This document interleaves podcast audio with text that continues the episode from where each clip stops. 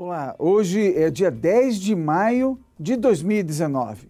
Nós estamos pertinho de atingir 9 mil seguidores no nosso canal e fizemos alguns vídeos especiais para comemorar isso. Um deles é muito importante no seu dia a dia, trabalhando no serviço público ou na iniciativa privada. Ordem de pagamento. Qual é o critério que deve existir para admitir com segurança o critério de pagamento?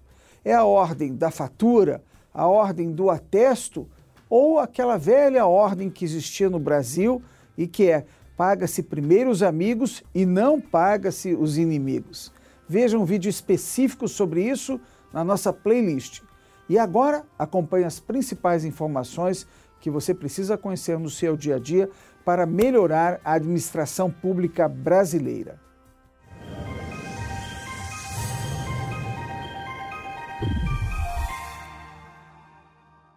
Destaque do Diário Oficial da União de hoje é a lei que altera regras de compensação financeira a municípios afetados pela usina de Itaipu. A lei estabelece que a usina distribuirá mensalmente aos estados e municípios por ela diretamente afetados 85%, sendo 8% assegurados ao município de Guaíra, no estado do Paraná, dos royalties devidos pelo Itaipu Binacional ao Brasil e 15% dos estados e municípios afetados por reservatórios a montante da usina de Itaipu, que contribuem para o incremento da energia nela produzida.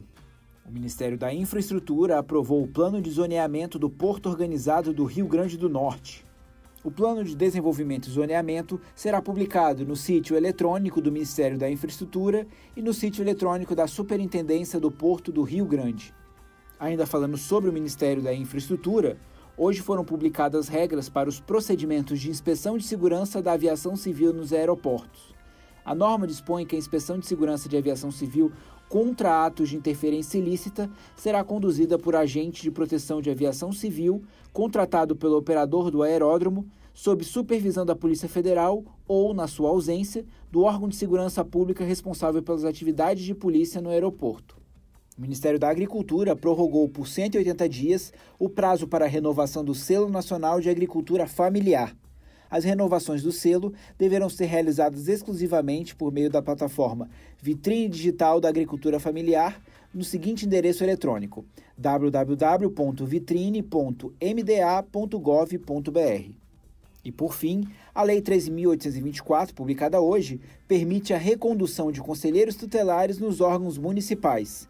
A lei altera o artigo 132 do Estatuto da Criança e do Adolescente para dispor que, em cada município e em cada região administrativa do DF, haverá, no mínimo, um conselho tutelar como órgão integrante da administração pública local, composto de cinco membros escolhidos pela população local para o mandato de quatro anos, sendo permitida a recondução por novos processos de escolha.